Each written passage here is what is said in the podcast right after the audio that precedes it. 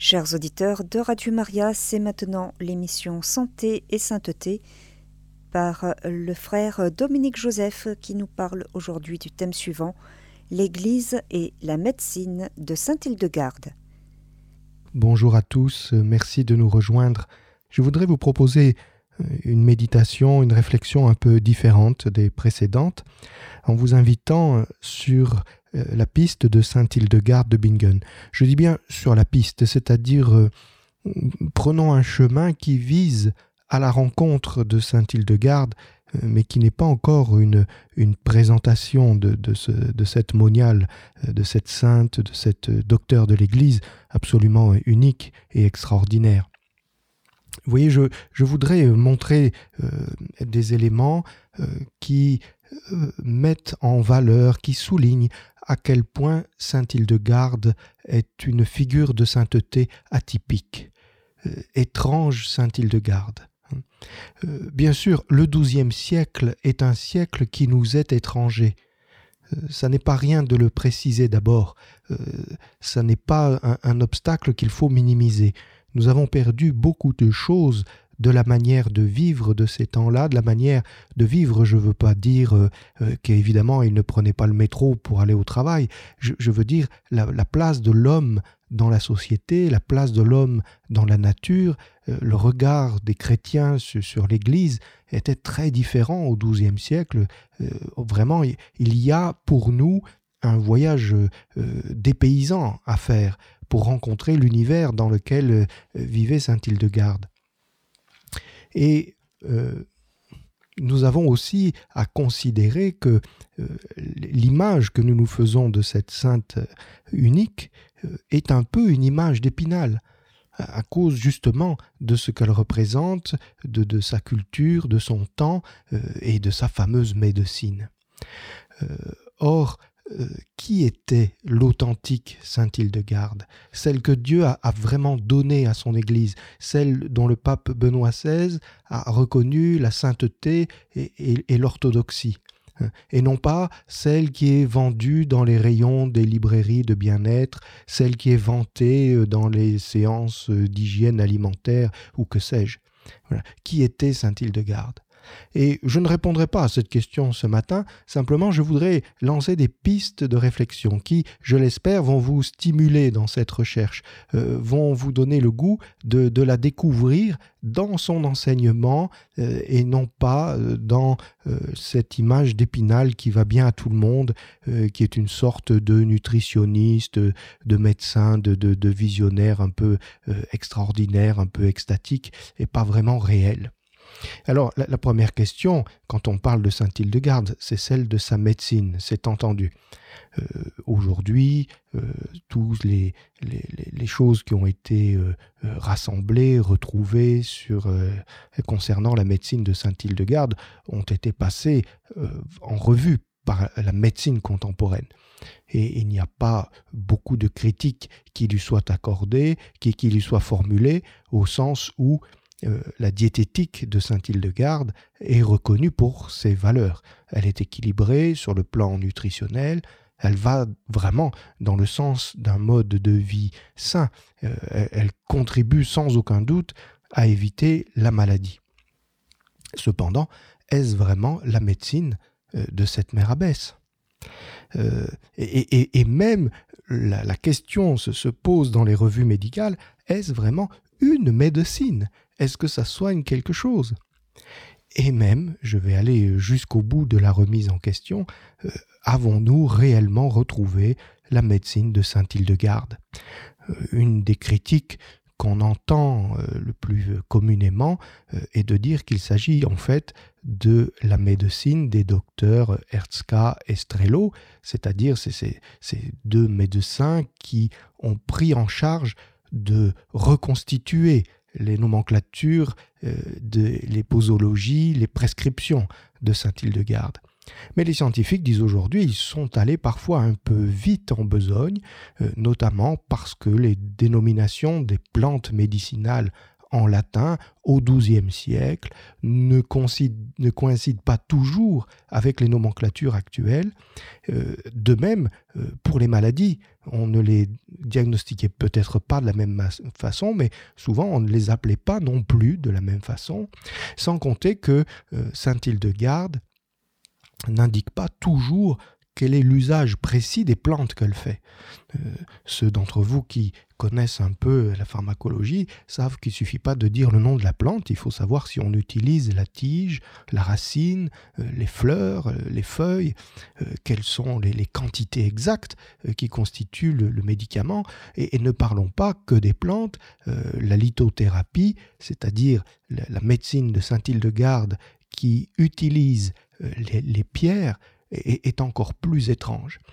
Donc, il faut savoir que quand on, aborde la question de la médecine de Saint-Hildegarde, euh, on aborde en fait une grande nébuleuse qui est euh, mise en question, qui, est discutée, euh, qui, est, même parfois dénigrée, et on dit ça n'était pas une médecine. Ça n'était pas une médecine au sens où nous l'entendons aujourd'hui. si ça soignait, on le saurait, euh, or, on n'arrive pas à, se soigner de, maladies sérieuses. Euh, ça peut maintenir en bonne santé, ça peut éviter d'être malade, disent les spécialistes, mais de là à dire que c'est curatif, euh, c'est tout à fait déplacé. Donc, si ça soigne pas aujourd'hui, ça soignait pas à l'époque. voilà en gros le raisonnement. Et puis, il y a parmi les critiques sévères toute la nébuleuse du Nouvel Âge qui tourne autour de la médecine de Saint-Hildegarde. N'oublions pas que euh, Saint-Hildegarde est considérée par beaucoup euh, comme euh, la, grande chamane chrétienne, ni plus ni moins.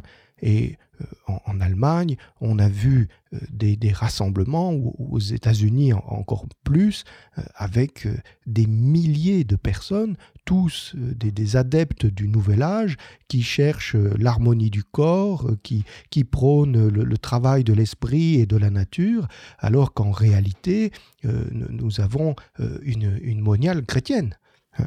Donc le fait qu'elle soit aussi facilement récupérée, le fait qu'elle soit euh, aussi euh, euh, facilement prise comme étendard de, médecine ou de courant spirituel étranger à l'Église, contribue à discréditer ce qu'elle a pu construire comme système médical. Bon, vous comprenez que euh, là, je, commence par euh, donner la, parole euh, à, l'adversité, mais beaucoup de ces arguments peuvent être retournés. si ça ne soignait pas à l'époque, ça, n'aurait pas traversé les siècles. Vous comprenez bien que la question de, de, la médecine était beaucoup plus prégnante au XIIe siècle qu'elle ne l'est aujourd'hui, où nous avons des médicaments et des vaccins pour à peu près tout. On ne s'inquiète plus pour notre santé. Hein. Quand, on quand il se passe quelque chose, on dit c'est pas grave, au pire on ira aux urgences. Euh, à l'époque, on réfléchissait bien à ces histoires de, remèdes et, aux questions de survie pour des maladies qui aujourd'hui nous semblent bénignes. Donc, euh, ne croyons pas qu'il se contentait de placebo. Euh, si vraiment il n'y avait pas de, guérison, s'il n'y avait pas d'amélioration de l'état de santé, eh bien on n'aurait pas cherché à, rassembler, à colliger toutes ces recettes et à les enseigner, à les transmettre. Donc il y a quand même des faits objectifs. Maintenant, de dire qu'on a retrouvé la véritable médecine de Saint-Hildegarde, eh bien je crois qu'effectivement, il faut prendre au sérieux les questions qui sont posées, les objections qui sont formulées, et je crois que ça fait partie des, pistes de recherche euh, qui, restent à explorer. Euh, la, médecine de Saint-Hildegarde, et, je connais euh, plusieurs médecins, chercheurs en médecine qui s'y emploient pour leur modeste part, doit être reconstituée. Euh, doit être comprise, doit être traduite. Pour une part dans les, catégories de la médecine contemporaine, c'est-à-dire que euh, on peut faire des études sur le galanga, on peut faire des études sur telle racine ou sur telle plante et, voir si elles ont vraiment les propriétés que prétend Saint Hildegarde ou découvrir, comme c'est le cas euh, sur une étude à laquelle je pense sur le galanga, qui montre que non seulement Saint Hildegarde euh, ne s'est pas trompé, mais encore il y a bien plus de, vertus que, que ce qu'on aurait imaginé et que c'est une plante tout à fait sous-estimée par la médecine moderne.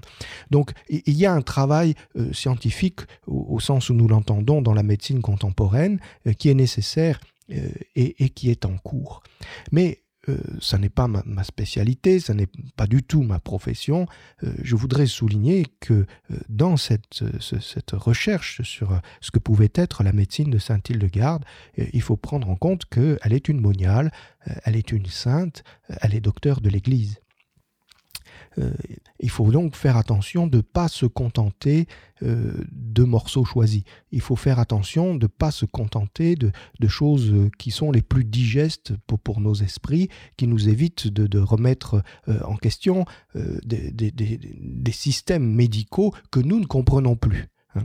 Autrement dit, ne nous cantonnons pas aux biscuits de la joie. Les biscuits de la joie, c'est gentil, mais c'est pas de la médecine. Il y a, d'autres choses euh, beaucoup plus sérieuses euh, qui ont des, des, conséquences beaucoup plus grandes dans la médecine de Saint-Hildegarde. Et il y a une dimension qu'il faut prendre en, compte, eh bien c'est l'homme tout entier, y compris dans sa euh, vie spirituelle. C'est-à-dire que pour saint Hildegarde, les remèdes ne sont efficaces que couplés à la vertu. Il n'y a pas seulement, vous comprenez, nous quand on prend de l'aspirine, on se dit je prends de l'aspirine et ça va marcher. Euh, la démarche de saint Hildegarde, est beaucoup plus exigeante parce qu'elle prend la maladie dans son rapport avec les désordres de la vie spirituelle, euh, y compris euh, le péché. Donc il y a une anthropologie spirituelle qui est commune au XIIe siècle, euh, qui est importante à en prendre en compte euh, et qui permet de, cerner la spécificité de Saint-Hildegarde. Ce n'est pas simplement un débat sur ce que pouvait être la virilité, que ce que pouvait être sa, conception ou sa perception des, énergies subtiles qui constituent une part de, de l'homme que nous avons du mal à explorer aujourd'hui. Il y a une véritable euh, compréhension de la médecine au sein de euh, la vie spirituelle. Et donc, euh, ce qui me semble frappant dans, cette dimension et dans ce questionnement, qui, je crois, aujourd'hui, en tout cas pour ce que je connais du dossier, n'a pas trouvé de réponse, euh, pas de réponse suffisante.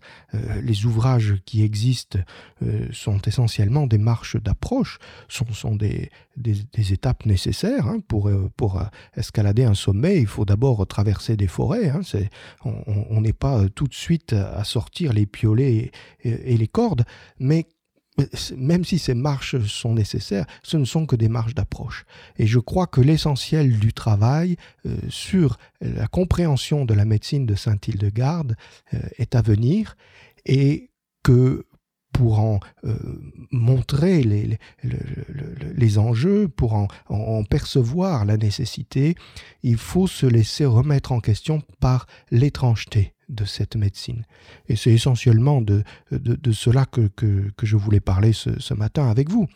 Euh, et ce par quoi je, commencerai, euh, c'est de dire Sainte Hildegarde est une, est une sainte, et particulièrement, elle est une sainte pour notre temps. Je comprends bien que tous les saints sont pour tous les temps. Hein, la petite Thérèse est une sainte pour notre temps, le curé d'Ars est un saint pour notre temps, etc. Et, l'histoire le montre, ils sont intervenus suffisamment à temps pour que leur œuvre soit répandue, pour que leur message soit connu au moment où l'Église en avait le plus besoin. Euh, alors, euh, qui va renier aujourd'hui Saint François, qui va renier aujourd'hui, ou remontons, puisqu'on a déjà parlé de Saint Paul, qui va renier aujourd'hui Saint Paul, c'est évident que Saint Paul est un saint pour notre temps. C'est pas dans ce sens-là que je veux le dire. Euh, je, voudrais, la première étrangeté que je voudrais souligner, c'est celle de, euh, de la canonisation de Saint Hildegarde. C'est-à-dire qu'il y, y a des cas comme ça, et Saint Hildegarde est une nouvelle sainte. ça fait 800 ans que tout le monde l'appelle euh, Sainte Hildegarde, que tout le monde euh, considère qu'elle est canonisée, mais c'est Benoît XVI qui l'a canonisée. Hein. Donc il y a quelque chose qui s'est fait à notre époque, euh, quelque chose qui se vit à notre temps. Je crois que une partie de son héritage concerne éminemment l'Église du XXIe siècle, sinon la Providence n'aurait pas conduit l'affaire de, cette manière-là. comprenez que quand Sainte Hildegarde était vivante, qu'elle était mère abbesse, elle avait une, aura très très large. Elle, conversait avec les évêques, sa, sa correspondance est, retrouvée. Elle conversait avec les évêques, elle conversait avec les papes, elle conversait avec les hommes politiques, elle conversait avec l'empereur. Enfin, c'est une figure. Et c'est une figure de sainteté également. Simplement, à sa mort, personne n'a douté euh, de sa sainteté. Mais certains euh, se sont mis euh, à l'œuvre pour essayer de prouver sa sainteté. Je ne vais pas vous refaire toute l'historique, ce serait certainement passionnant, mais de, tout ce qui a été entrepris pour le dossier de, canonisation de, Saint-Hildegarde, avec le rassemblement de ses œuvres, qui ont été rassemblées dans des recueils qui ont été fabriqués par ceux qui prétendaient euh, défendre l'œuvre de Saint-Hildegarde, c'est-à-dire en quelque sorte, ils ont créé son œuvre à partir de leurs propres enjeux, à partir de leurs propre euh, volonté de faire connaître Saint-Hildegarde de manière à ce qu'elle soit reconnue, et non pas à partir de ce que Saint-Hildegarde avait elle-même vécu, euh, conçu ou désiré. Euh, et ensuite, il faut le dire, il y a aussi eu des, falsifications, il y a eu aussi des, élaborations, enfin, c'est à peu près inévitable dans, ce genre de, de, bonne volonté, parce que ce sont des bonnes volontés, mais qui, qui, cherchent à, à, fabriquer les dossiers, au point que le premier procès de euh, a échoué. Saint-Hildegarde n'a pas été canonisé euh, suite à son procès de canonisation euh, au XIIIe siècle. il faut le prendre en compte. c'est quelque chose qui, est, éloquent, je crois, et d'autant plus important que justement de voir que le culte de Saint-Hildegarde, comme Saint-Hildegarde, s'est développé malgré que l'Église n'ait pas réussi à prendre la parole, avec des, épisodes tout à fait euh, romanesques, euh, où le pape, après l'échec du premier procès, a voulu relancer l'ouverture et n'a pas réussi à se faire envoyer d'Allemagne les, recueils de la sainte. Donc celui qui voudrait la canoniser, qui voudrait que son, son œuvre soit étudiée par des théologiens et soit, soit reconnue comme orthodoxe, euh, n'a même pas réussi à faire euh, arriver le colis euh, que, les, les, inquisiteurs sur place avaient rassemblé et, et, non, se sont perdus en route, n'ont pas trouvé le chemin jusqu'à la poste, ou bien alors ils l'ont mis en poste restante, enfin on ne sait pas très bien. Mais le, le culte s'est développé. L'Église, en tant que le, peuple de Dieu, n'était pas évidemment rentré euh, dans ces débats de théologiens, dans ces débats de, construction d'une figure politique euh, et spirituelle, et ils sont allés avec fidélité vers celle vers laquelle ils allaient de son vivant. Et ils ont continué à se recueillir sur sa tombe, ils ont continué à aller en pèlerinage, à lui demander des guérisons, et le culte de Saint-Hildegarde s'est développé dans l'Église, je dirais comme en sous-main, dans, un, dans un, le, bon sens de, la foi du peuple de Dieu euh, plutôt que par les recommandations du martyrologe romain. Et donc au final, euh, l'histoire de la canonisation de, Saint-Hildegarde est, est, l'histoire d'un grand échec euh, qui a conduit à ce que tout le monde appelle Hildegarde sainte, alors qu'elle ne l'était pas officiellement. Et c'est allé très loin puisque euh, la, sainteté de saint Hildegarde était si peu discutée que même dans les missels, même dans, les livres de messe ou, les livres que les, ecclésiastiques utilisent pour la prière ou la célébration des messes, il y avait des rubriques qui expliquaient la vie de Sainte Hildegarde et qui parlaient de Sainte Hildegarde comme si elle avait été canonisée, euh, ce qui n'avait jamais été euh, le cas. Et donc, il a fallu euh, attendre le milieu de la Seconde Guerre mondiale pour trouver les premières références à ce, à, ce, à, ce, problème. Et euh, on, a petit à petit euh, convenu qu'il fallait, fallait faire quelque chose. Et le premier élan, la première étincelle, euh, date de 1979, c'est donc tout récent, c'est l'année du 800e anniversaire de la morte de Saint-Hildegarde, où une lettre est envoyée à Paul VI, euh, euh, pardon, 1979, oui c'est ça, à Paul VI, les évêques d'Allemagne demandent que puisqu'il venait de nommer Thérèse d'Avila et Catherine de Sienne docteurs de l'Église, euh, il demande que euh, Sainte Hildegarde jouisse du même privilège. Et six mois plus tard, le pape Jean-Paul II écrit une lettre au cardinal évêque de Mayence, qui faisait partie des signataires au nom de la conférence épiscopale allemande, en répondant, en disant que Saint-Hildegarde, et là il emploie des adjectifs très élogieux, elle est la lumière de son peuple, une lumière de son temps, la fleur de l'Allemagne, la prophète de l'Allemagne, oui, des, tas de choses qui, qui, dans la lettre de Saint Jean-Paul II, euh, nous montrent des considérations théologiques, des considérations spirituelles, des considérations politiques, qui, attestent de, l'influence, de la place, de l'éminence de Saint-Hildegarde, mais aucun mot sur Saint-Hildegarde, médecin. C'est une grande visionnaire, c'est une grande mystique, c'est une grande théologienne, c'est une grande mère abbesse, mais il ne la qualifie pas de médecin. Donc, les évêques allemands se sont certainement réjouis des, louanges exprimées par le pape, mais pour nous, euh, il faut tenir cette, dimension euh, à l'œil. Nous qui nous intéressons à la médecine de Saint-Hildegarde, euh, l'Église tarde à se prononcer sur cette médecine. Sur la théologie, oui, sur la vie spirituelle, c'est entendu, mais sur la médecine, euh, non. Et c'est ce qui sera confirmé dans le, dans le mouvement qui, suivra. Euh, en 2010, euh, Benoît XVI prononce un, discours, c'était dans une audience générale à Castel Gondolfo, euh, et, il, travaille euh, sur Saint-Hildegarde, sur des visages de, sainteté, il présente Saint-Hildegarde, il présente sa sagesse, euh, il présente ses visions mystiques, il fait référence à elle comme une sainte, alors qu'elle n'est pas encore canonisée, mais il ne la présente pas comme médecin.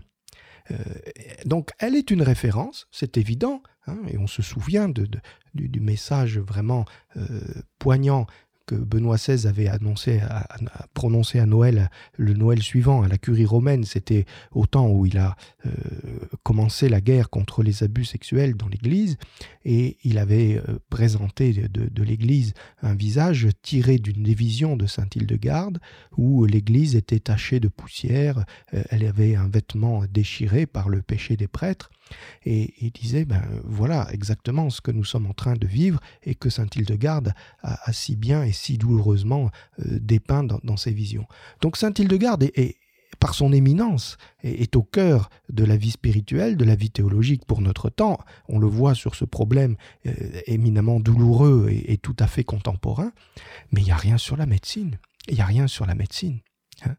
Et donc, bah, petit à petit, euh, euh, je dirais, on a fait un peu les choses à l'envers, c'est-à-dire le, doctorat de Saint-Hildegarde ayant été décidé, la canonisation fut enclenchée, euh, ça s'est fait très très vite, j'ai envie de dire en quelques semaines, en réalité c'était en quelques mois, mais quand on voit le, le temps qu'il a fallu pour constituer le dossier et pour le lire, on voit que la procédure a été expéditive. Euh, en réalité, ça n'est pas le dossier de canonisation qui a obtenu la canonisation. Elle, a eu un, procès euh, euh, particulier, c'est pas du tout un, régime de faveur, c'est ce qu'on appelle la canonisation équivalente, c'est connu dans les procédures de canonisation, euh, c'est-à-dire que c'est le traitement qu'on réserve aux personnes dont la sainteté est manifeste dans le culte de l'Église.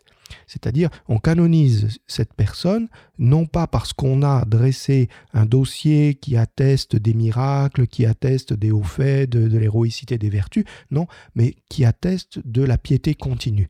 Et là, Saint-Hildegarde, elle était tranquille, ça fait 800 ans que l'Église l'a pris euh, universellement, bien au-delà de l'Allemagne. Ça faisait 800 ans que tout le monde l'a considérée comme une sainte, euh, depuis le, dernier des charbonniers euh, jusqu'aux évêques et aux cardinaux, donc il n'y avait évidemment pas beaucoup de discussions. Mais c'est quelque chose qui est connu dans l'Église. Hein. C'est pas pas un passe droit, c'est pas un, procès bâclé. C'est simplement que l'Église a déjà parlé, il n'y a donc pas à étudier un, dossier.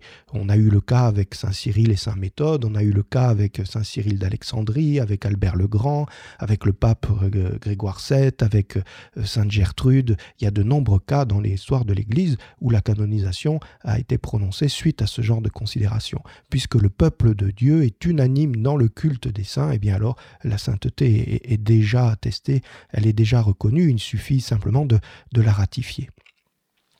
Donc pour nous, j'ai fait ce petit détour euh, euh, sur la, difficulté de la canonisation pour souligner ces deux éléments. Euh, c'est que la canonisation a quelque chose de providentiel dans le temps où elle euh, se, manifeste, où elle se dit. Euh, elle a été canonisée pour nous, à notre époque. C'est un événement contemporain, alors que c'est un fait qui n'a jamais été discuté, mais c'est à notre temps que ça a été proclamé. Donc il y a une attention particulière avec évidemment le doctorat, donc une invitation à nous mettre à son école, une invitation à, étudier ces enseignements. Et puis, la deuxième chose, qui, dans l'esprit de beaucoup d'entre nous, ne va pas de soi, c'est que l'Église ne s'est pas engagée formellement sur la médecine de Saint-Hildegarde. Hmm. Donc euh, ça c'est important parce que vous voyez, euh, je, vous, je vous fais un, petit, un petit clin d'œil, un petit sourire, mais euh, j'ai entendu dire que l'évêque d'Oxford envisage d'ouvrir la cause de canonisation de Tolkien. Vous savez, celui qui a écrit la, saga du Seigneur des Anneaux. Bon, cette grande aventure épique dont on a tiré des, films et qui, qui, qui ont un, succès que, mondial. Bon, imaginons que, et pourquoi pas, hein, je, n'ai rien contre Tolkien, tout le monde sait que le Seigneur des Anneaux est, pétri de, messages évangéliques et de valeurs chrétiennes. Imaginons que Tolkien soit finalement canonisé, qu'il soit finalement porté sur les autels. Ça ne fera pas du Seigneur des Anneaux un livre inspiré, vous voyez? Donc c'est pas parce que Sainte Hildegarde est sainte que sa médecine est inspirée ou reconnue comme inspirée euh, ou a des vertus particulières pour la vie spirituelle. Ça, ça va pas de soi. Donc c'est là que je disais étrange Saint-Hildegarde où euh, tout est pris pour argent comptant et que l'Église nous dit aujourd'hui euh, penchons-nous sur cette affaire, étudions, mettons-nous à, son école. elle nous dit ça, ce qui n'est pas rien, c'est déjà pointé dans une direction, c'est déjà validé un questionnement, mais ça n'est pas y répondre. Euh, ça n'est pas y répondre. Et de fait, certains traitements de la médecine de Saint-Hildegarde sont parfois étonnants mais vraiment très étonnants, euh, au-delà même de ce qu'on peut attribuer au euh, décalage culturel lié au XIIe siècle. je vous donne quelques petits exemples qui sont vraiment pris dans la mesure où ils me tombent sous la main. Je n'ai pas fait de, recherche particulière pour trouver les plus pittoresques. Mais vous voyez par exemple la consoude, euh, qui est une plante dont le nom latin est consolida. Eh ben, Saint Hildegarde euh, dit que la consoude, comme son nom l'indique, euh, est bonne pour reconstituer, pour ressouder les os fracturés. oui, pour nous, c'est étonnante définition. C'est parce que ça s'appelle consoude que ça sert à, soigner les fractures. Il n'y a, pas d'autre argument que ça dans, la médecine de Saint-Hildegarde, voyez? Euh, euh, Ou bien de dire que pour soigner un organe, euh, il faut chercher une plante ou un animal à la rigueur dont la, couleur ou dont la forme rappelle cet organe qui est malade ou bien rappelle la maladie elle-même. exemple, le loriot. Le loriot, vous savez, c'est cet oiseau d'une couleur jaune vive.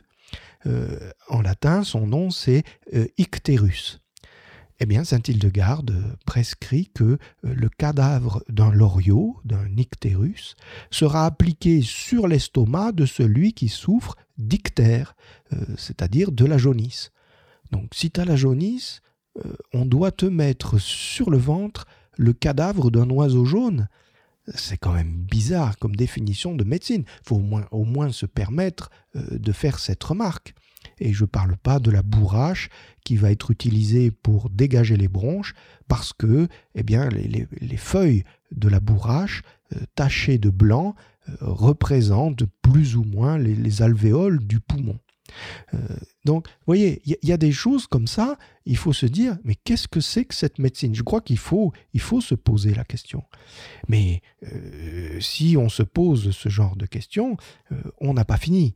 Parce que là, je dirais, ce sont les exemples les plus superficiels, euh, les plus immédiats, peut-être ceux aussi auxquels on peut répondre le plus facilement, par exemple en les écartant, en disant, bon, c'était des croyances de l'époque, il faut faire la distinction dans les remèdes que donne saint Hildegarde en ce qui relève de véritables soins, de, véritables médicaments, et ce qui relève de superstitions, d'usage du temps, dont on sait aujourd'hui qu'il n'avait pas de, de réelle valeur thérapeutique. Après tout, pourquoi pas? Hein, pourquoi pas? Et, nos successeurs, euh, dans les siècles suivants, feront la même chose euh, avec nos, propres médecines. Il y a, bien des, époques qui se succèdent dans la, découverte de la médecine. Il n'y a pas besoin de remonter au XIIe siècle pour dire que euh, le siècle dernier, ou il y a 200 ans, ou il y a 300 ans, on croyait certaines choses et on, reconnaît aujourd'hui qu'on était à côté de la plaque, qu'on s'était trompé. Donc pourquoi pas? Pourquoi pas? Mais pour nous, il y a euh, la question, et j'y reviens, de la dimension spirituelle euh, et de la dimension euh, de, et de l'attention portée à l'ensemble de la personne. Cette dimension qu'on appelle aujourd'hui holistique, c'est-à-dire de prendre l'intégralité de la personne, du patient, corps, âme et esprit, et alors là, on, est obligé de se poser des questions, ne serait-ce que, à minima, d'où Saint Hildegarde tire-t-elle ses connaissances? Comment a-t-elle appris? Comment a-t-elle su? D'où lui viennent euh, ces remèdes? Alors pour beaucoup, on, se tourne vers euh, ces visions, et il ne faut pas dire que ça n'a pas d'influence, mais il ne faut pas non plus sous-estimer le travail euh, thérapeutique il y a des, malades qui viennent trouver refuge dans les monastères. Il faut savoir que à cette époque, les monastères sont les lieux d'exercice de, la médecine. Là encore, il faudrait ouvrir une page, je ne le ferai pas ce matin, mais euh, pour expliquer la culture de ce temps-là, les liens qu'il y a eu avec euh, la médecine et la vie religieuse. Dans les monastères, il y avait des jardins avec des plantes médicinales, et, c'était sur édit royal, c'était sur édit impérial, qu'on puisse trouver dans tous les monastères toutes les plantes nécessaires à la médecine. C'était une manière de les cultiver, mais aussi de savoir euh, où trouver pour s'en approvisionner, ce qui fait que les moines exerçaient la médecine, et puis il y a eu diverses tentatives dans l'histoire de séparer la médecine du corps et la médecine de l'esprit. Donc tantôt euh, les moines euh, connaissaient l'ensemble de la médecine, celle du corps et celle de l'âme.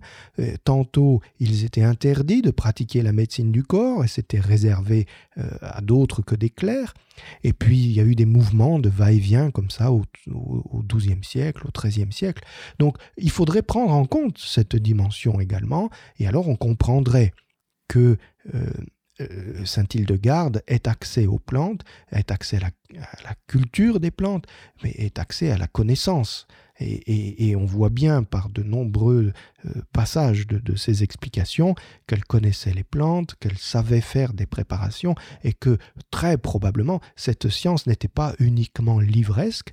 Euh, il y a des, détails dans son œuvre qui montrent qu'elle a préparé des, remèdes, elle a préparé des potions, elle savait euh, les techniques pharmaceutiques de l'époque. Donc, il n'y a pas uniquement euh, la préconisation de, pardon, comme source de, de, son, de sa science, une source spirituelle ou liée aux visions. Euh, cependant, euh, tout ceci, que ce soit une origine mystique, que ce soit une origine euh, expérimentale, que ce soit une origine euh, livresque par ses études, par les échanges entre les, bibliothèques des monastères, par les voyages qu'elle a pu faire pour accéder à, la science d'autres moines, d'autres bibliothèques monastiques, il y a une conception, il y a une originalité, il y a une synthèse personnelle. Saint Hildegarde ne se contente pas de rassembler les sciences de son entend, elle a une touche personnelle. Elle en rajoute, on voit qu'elle a observé la nature, elle voit, on voit qu'elle sait de quoi elle parle, on voit que c'est une praticienne et qu'elle s'est penchée avec, avec beaucoup d'intérêt dans cette science. et en bénédictine, parce que Saint Benoît a écrit une règle qui est caractérisée par son équilibre, euh, Saint Hildegarde euh, ne prône aucun excès. Elle cherche toujours ce qui est juste, euh, ce qui est équitable, ce qui est accessible aux plus faibles, ce qui correspond à, la personne, au patient qui est devant elle. Elle ne prône pas de jeûne draconien, elle utilise le vin, enfin quelque chose qui est vraiment souple, accessible et qui, donc, nous l'avons dit, tient en compte l'ensemble de la personne. Et c'est là qu'on va rentrer dans les questions vraiment difficiles. Je vais garder ces, exemples pour la fin. Euh, c'est-à-dire que euh, le rapport de Saint-Hildegarde à la médecine n'est pas le même que celui de je ne sais pas qui, de, Pasteur ou de qui vous voulez. Euh, c'est-à-dire que ce n'est pas la science qui guérit, ce ne sont pas les médicaments qui guérissent, ce ne sont pas ces potions qui guérissent. C'est Dieu qui guérit. Voilà. Et donc, euh, ce n'est ni les médicaments, ni le médecin qui apporte la guérison, c'est Dieu qui guérit. Et qui guérit s'il le veut. Et donc, vous voyez, on, rassemble des, éléments euh, qui, pour nous, ne, sont pas spontanés quand on parle de médecine. C'est-à-dire qu'il y a une part qui revient au patient, et c'est la volonté de remettre sa vie en ordre. Euh, quelqu'un qui vit dans le péché va contracter des maladies qui sont liées à ce péché. Euh, va, contracter des déséquilibres. Vous voyez, quand je dis ça, je ne parle pas simplement des mauvais comportements. Par exemple, euh, quelqu'un qui abuserait de l'alcool, qui, développerait une cirrhose, nous on va dire, ben oui, on sait ça. Non, c'est d'un ordre plus général que ça. C'est-à-dire que quelqu'un qui ne vit pas selon les commandements de Dieu, quelqu'un qui n'a pas un équilibre humain et spirituel, selon l'ordre de Dieu, selon la création telle que Dieu l'a voulu, eh bien alors il contracte des dérèglements organiques, psychologiques et spirituels euh, tout aussi bien. Donc Dieu peut choisir euh, d'intervenir pour remettre de l'ordre, et il peut choisir d'intervenir directement, il peut choisir d'intervenir par le biais de ces plantes ou, par le biais des potions euh, que prépare le, médecin. vous voyez qu'on on est dans une autre approche, dans une autre conception de la médecine. Et là où c'est de plus en plus difficile pour nous, eh bien c'est que dans cette euh, conception, vous voyez que je viens de donner trois lignes de guérison, Dieu directement, Dieu par le médecin ou Dieu par la médication eh bien, nous entrons dans un domaine qui n'est plus le nôtre et dont nous ne savons pas très bien euh, discerner les frontières. Parce que nous, on va reformuler ça en disant, mais si la euh, guérison a eu lieu, euh, est-ce du fait de la médecine? Est-ce du fait du miracle? Ou bien cela relève-t-il de la magie? Euh, cela relève-t-il du naturel? Cela relève-t-il du surnaturel? Ou cela relève-t-il du prétère naturel et donc euh, là, la ligne de démarcation entre les différents modes de guérison est pour nous très difficile à discerner. Et, là encore, il y a euh, un chantier que personne n'a seulement effleuré on, trouve quelques publications euh, scientifiques, euh, j'en ai trouvé euh, essentiellement aux États-Unis, où les questions sont tentées d'être posées, mais malheureusement, il n'y a pas de théologiens. Malheureusement, ce sont des, scientifiques qui ont pour spécialité soit l'histoire, soit la médecine, et donc pour eux, il est difficile de conceptualiser ce que pourraient être des critères de discernement entre la vie spirituelle euh, et euh, la vie naturelle. Donc, pour l'instant, il y a un appel. Il y a un appel à discernement, euh, il y a un appel à un travail théologique, il y a un appel à un travail interdisciplinaire entre des médecins, peut-être euh, des psychologues, peut-être des prêtres, peut-être euh, des guérisseurs, etc. Je, ne sais pas, quand je dis ça, je, parle spontanément, mais il, y a, euh, je crois, un chantier qui, vaut le coup d'être vécu, d'être entrepris, pardon, parce que sinon, eh bien, on ne, on ne saura pas dire si on a retrouvé la médecine de Saint-Hildegarde et si on pratique la médecine de Saint-Hildegarde, car il y a bien des choses dans les enseignements de Saint-Hildegarde que si nous ne voyons pas sa signature au bas de la page, nous refuserions de lire la page. Hein.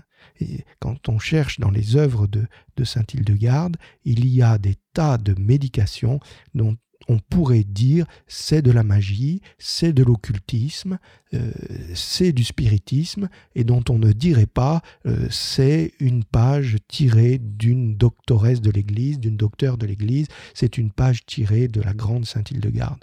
On serait vraiment euh, très très embarrassé. je pourrais en donner quelques exemples. Mais c'est toujours difficile dans ces exemples, euh, justement, c'est que de ne pas tomber dans le, dans le spectaculaire, euh, de ne pas tomber dans la suspicion, parce que, par exemple, elle n'hésite pas à utiliser euh, des incantations, à utiliser des amulettes, ce qui sont pour nous des choses assez étonnantes et dangereuses. Et puis, on, on, ne sait pas non plus si euh, ça relève du charisme personnel de Saint-Hildegarde ou si c'est une recette générale qui pourrait faire partie de sa médecine. Alors, je vous, je vous donne quand même, parce qu'il euh, faut toujours avoir des, petites illustrations, euh, le cyprès.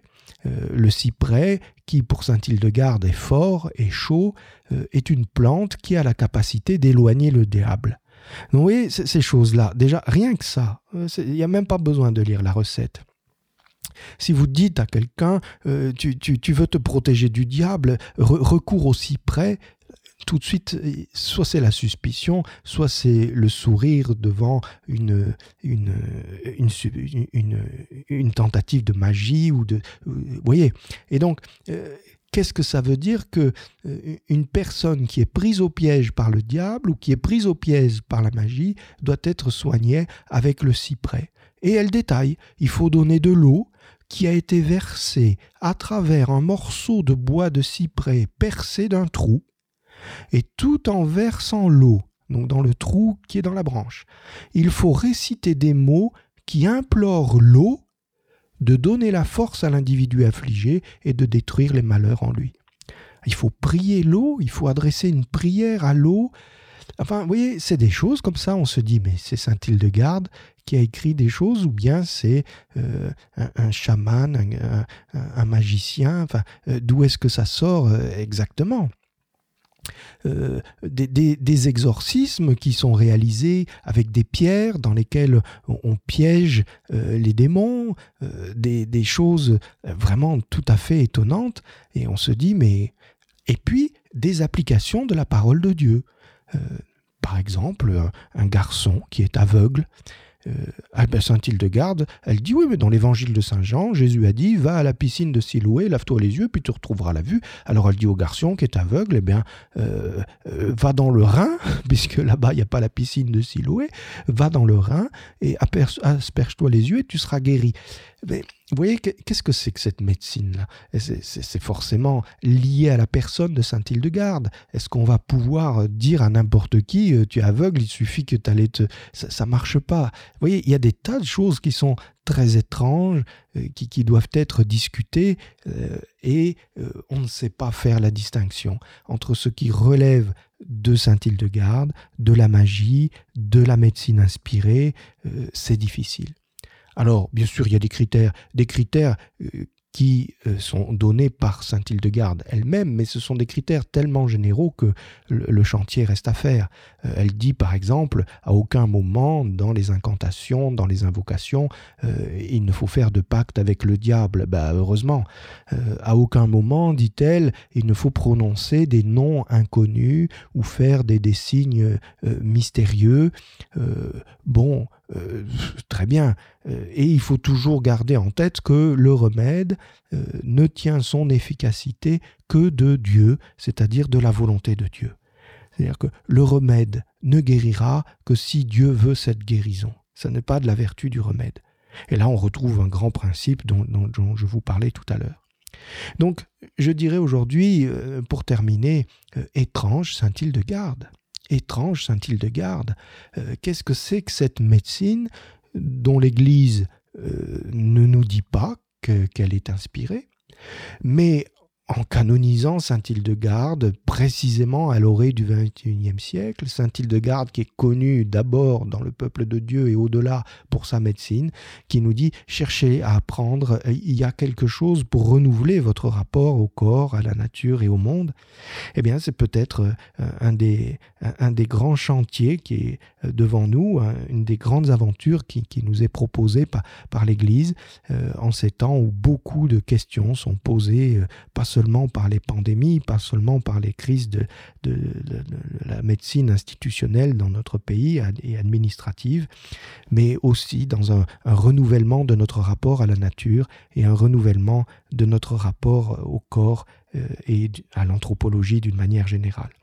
Voilà, j'espère que ces, ces, quelques éléments euh, vous auront euh, permis de, de, renouveler votre désir de mieux connaître Saint-Hildegarde la, vraie Sainte-Hildegarde, celle que l'Église euh, nous donne en référence et en exemple, et, non pas celle qui est dans les, devantures de, magasins alimentaires ou sur les, bibliothèques, euh, les librairies de bien-être.